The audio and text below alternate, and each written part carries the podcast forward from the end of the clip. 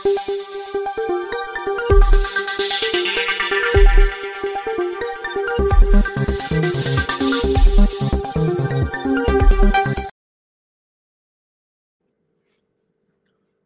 राम। प्रधानमंत्री नरेंद्र मोदी ने कल रिपब्लिक के मंच पर एक ऐसी बात कही,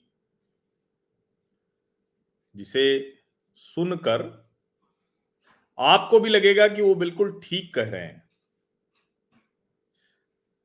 वो कह रहे थे कि राजनैतिक जीवन समाप्त तो हो जाता। बहुत बड़ा जोखिम मोल लिया था। हालाँकि जब प्रधानमंत्री नरेंद्र मोदी कहते हैं कि बहुत बड़ा जोखिम मोल लिया, राजनीतिक जीवन समाप्त हो जाता है, हो जाता तो फिर लगता है कि वो किसकी बात कर रहे हैं? क्योंकि नरेंद्र मोदी के राजनीतिक जीवन में तो जोखिम ही जोखिम रहे हैं। और वो खुद भी ये कहते रहे हैं कि भाई हम तो जो चैलेंज आते हैं उसको अपॉर्चुनिटी में बदल देते हैं, आपदा में अवसर खोज लेते हैं। लेकिन ये जो बात थी, जो कल प्रधानमंत्री नरेंद्र मोदी ने कही, और वैसे हम लोग सब जानते हैं, उसके पहले भी ये साफ़ दिखता था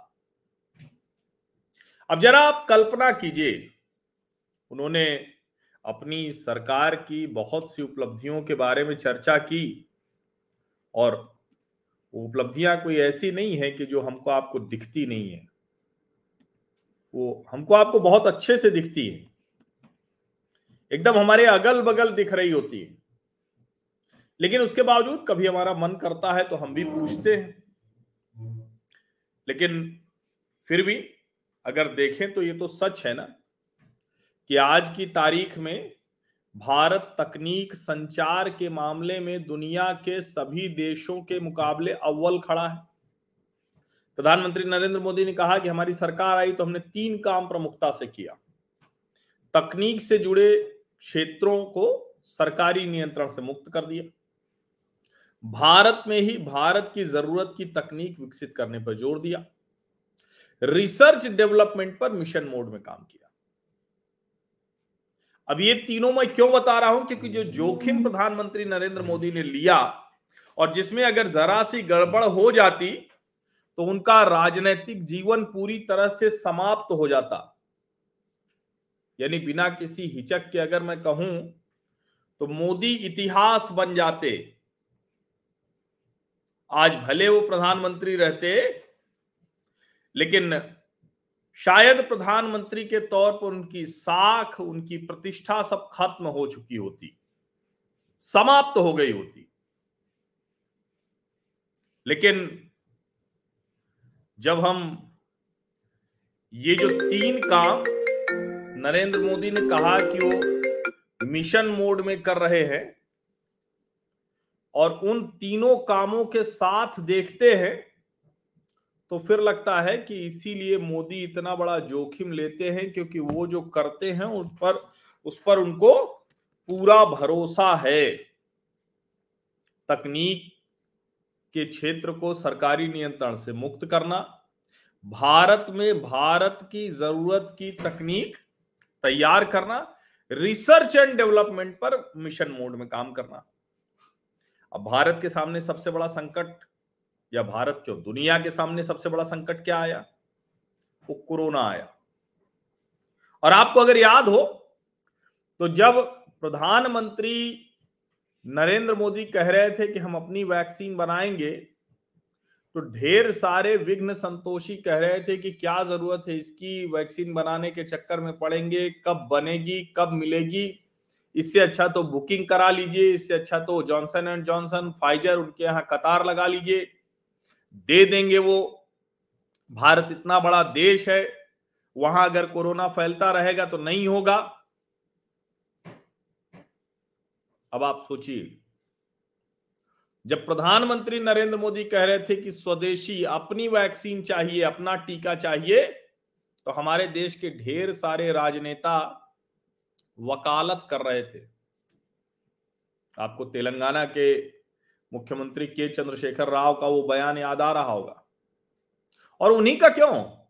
कौन सा नेता नहीं था जिसने अपनी वैक्सीन पर, अपने लोगों पर, अपने वैज्ञानिकों पर, अपनी तकनीक पर, अपने रिसर्च डेवलपमेंट पर सवाल नहीं खड़ा किया था? और आप जरा कल्पना कीजिए कि इतने सवालों के बाद राहुल गांधी हर दिन अनुमान लगाते थे कि भारत ध्वस्त, भारत की अर्थव्यवस्था ध्वस्त, इतने लाख, इतने करोड़ लोग मर जाएँगे।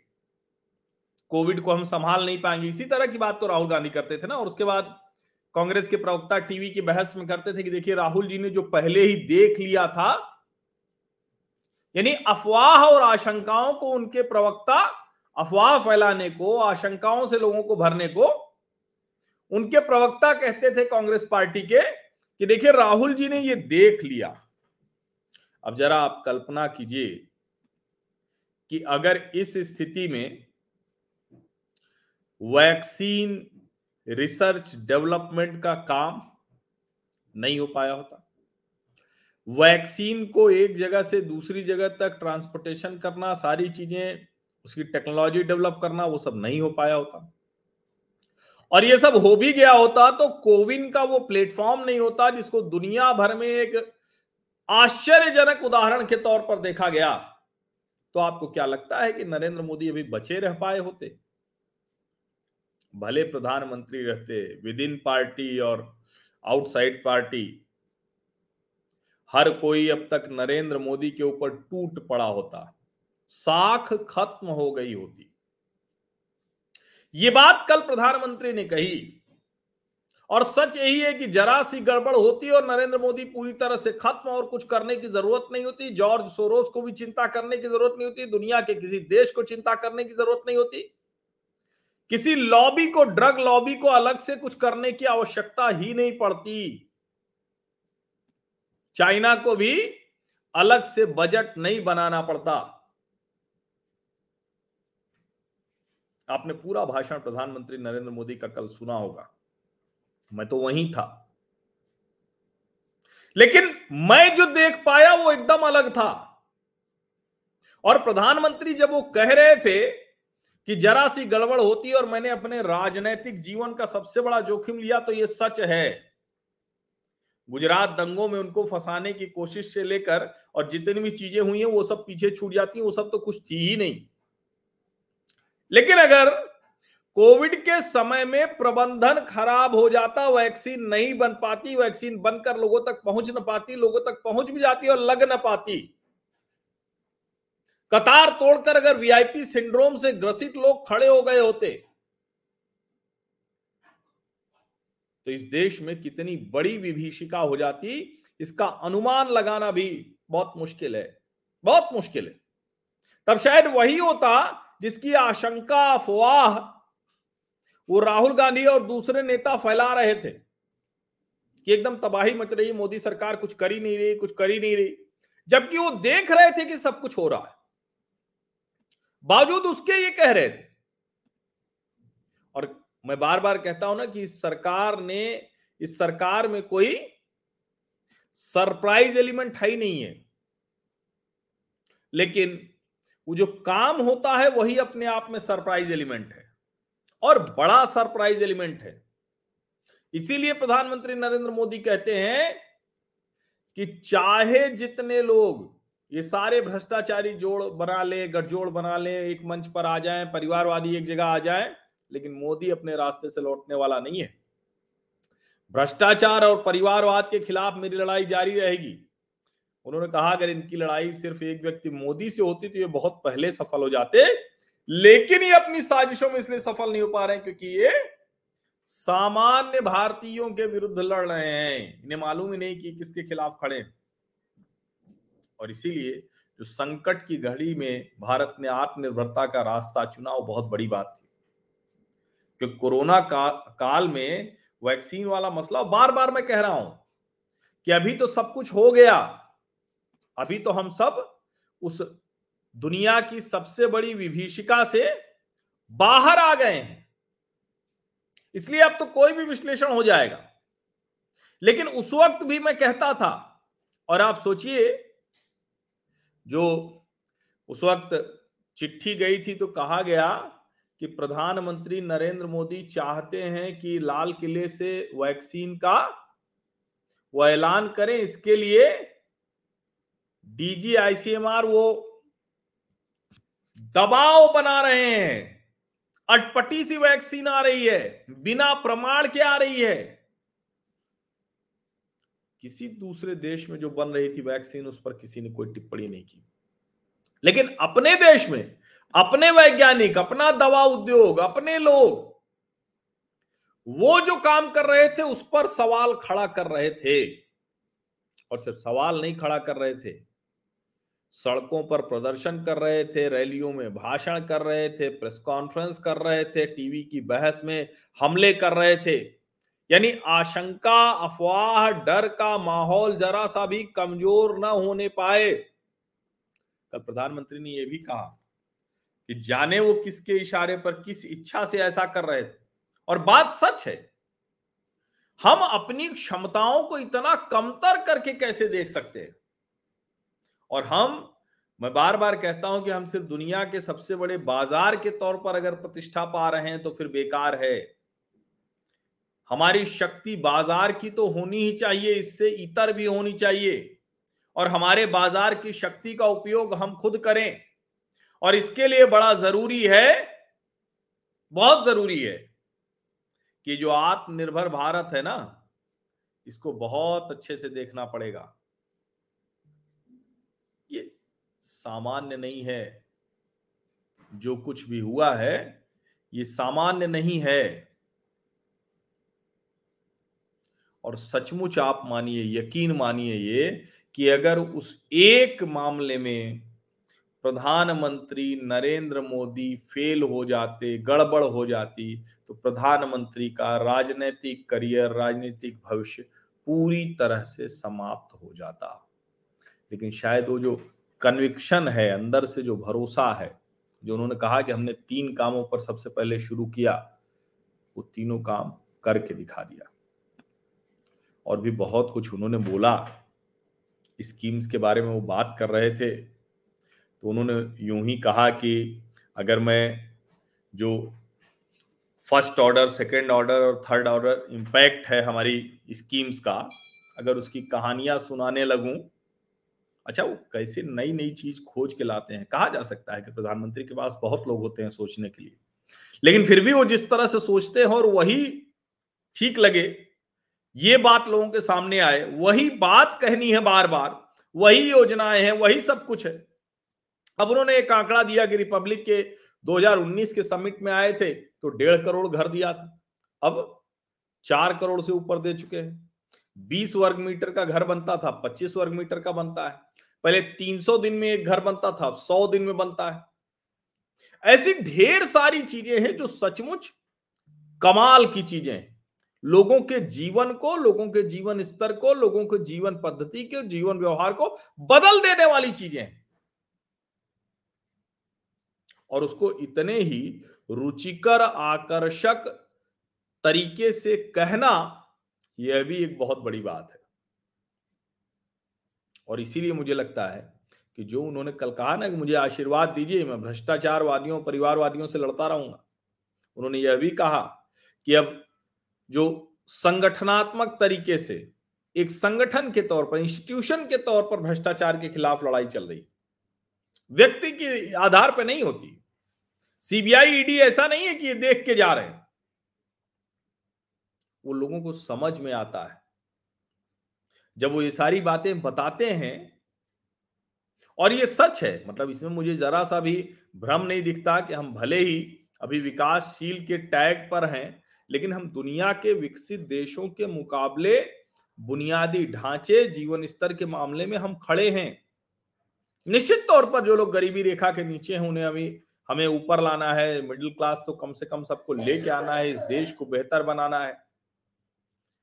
लेकिन काम तो बहुत हुआ है और इसी काम की ताकत है कि जो अलग अलग अलग अलग जगह जाति और क्षेत्र के बंधन टूट जाते हैं। यूँ ही नहीं हो जाता ये। और प्रधानमंत्री नरेंद्र मोदी को शायद इसीलिए ये कॉन्फिडेंस भी रहता है। ये भरोसा रहता है, आत्मविश्वास रहता है। जब वो कहते हैं कि हमने सत्ता के माइंडसेट को बदला है तो ये सच है। तुष्टिकरण नहीं, संतुष्टिकरण को अपना आधार बनाया। आंकड़े तो प्रधानमंत्री यूँ देते हैं ना, पहले भी दे चुके हैं। कि सात दशक में हम दो ट्रिलियन डॉलर की अर्थव्यवस्था बने।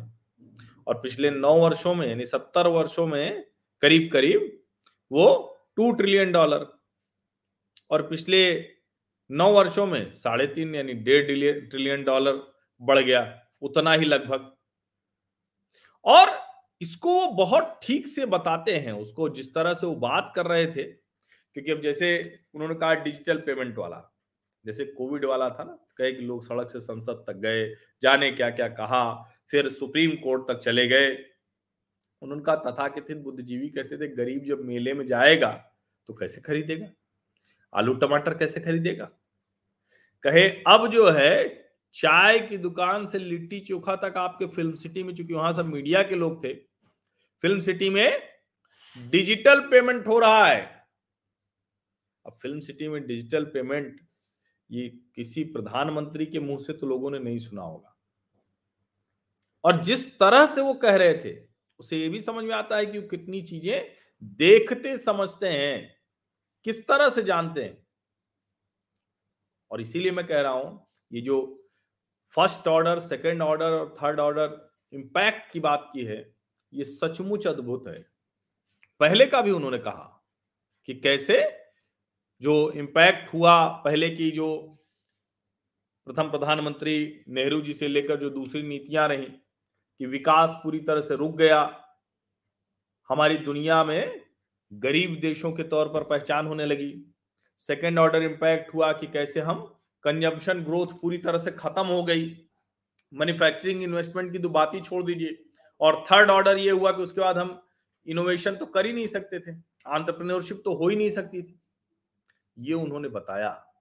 फिर उन्होंने इसी घर वाले से, जो चार करोड़ घर है, इसी से अपना इंपैक्ट बताया। और वो बताया कि हमने चार करोड़ घर गरीबों को बना कर दिया, ये फ़र्स्ट ऑर्डर इंपैक्ट था। लेकिन सेकेंड ऑर्डर इंपैक्ट क्या है? कि उसकी वजह से ग्रामीण क्षेत्र में ढेर सारे रोज़गार के अवसर पैदा हुए। जब रोज़गार के अवसर पैदा हुए तो कंजम्पशन और ग्रोथ खपत, विकास, वो अपने आप शुरू हो गया। और सबसे महत्वपूर्ण जो आत्मविश्वास गरीबों का बढ़ा। उन्होंने कहा कि आज इतने लोग लखपति हो गए, क्योंकि एक घर बनाने की कीमत अब तो इतने कम में बनता नहीं। पच्चीस वर्ग मीटर का घर, समझिए। इसीलिए मैं कह रहा हूँ कि ये राजनैतिक जीवन का जोखिम लेने का साहस तभी होता है जब आपका पीपल्स कनेक्ट होता है। जनता के साथ आप जुड़े होते हैं। कई बार गलतियाँ तब भी होती हैं। ऐसा नहीं कि सब एकदम अच्छा ही होता जाता है। हमने कई बार देखा है कि प्रधानमंत्री नरेंद्र मोदी अपनी नीतियों को बदलते रहते हैं, ऑर्डर रिकॉल किए जाते हैं, रेक्टिफाई किए जाते हैं। लेकिन जब आपका ध्यान पक्का रहता है जुड़ाव पक्का रहता है और नीयत ठीक रहती है ना तो फिर चीज़ें धीरे धीरे ही सही, लेकिन ठीक होती जाती है। और ये जो प्रधानमंत्री के राजनीतिक जीवन का बड़ा जोखिम है, इसकी चर्चा थोड़ा ज़्यादा होनी चाहिए, इसलिए भी होनी चाहिए कि लोगों को ध्यान में रहे कि कितना बड़ा जोखिम था। भारत के लोगों के लिए भारत की वैक्सीन तैयार कराना और उसे तय समय तक लोगों को पर लोगों तक पहुँचा देना। भारत को इतनी बड़ी संक्रामक बीमारी से बचा लेना, भारत की अर्थव्यवस्था को बचा लेना, भारत के रोज़गार को बचा लेना। और ठीक है, अब भले अस्सी करोड़ लोगों को राशन की ज़रूरत न हो, ये तो मैं मानता हूँ कि अब सरकार दे रही तो चौबीस तक बंद नहीं करेगी। लेकिन ये तो सच है कि उस वक्त भारत अगर भूखमरी से या किसी भी तरह के बड़े संकट से बचा तो उसमें इस अनाज वितरण की बड़ी भूमिका रही। आप सभी का बहुत बहुत धन्यवाद। सब्सक्राइब ज़रूर कर लीजिए नोटिफिकेशन वाली घंटी दबा दीजिए लाइक का बटन दबाइए और सभी सोशल मीडिया मंचों पर साझा कीजिए व्हाट्सएप पर भी। धन्यवाद।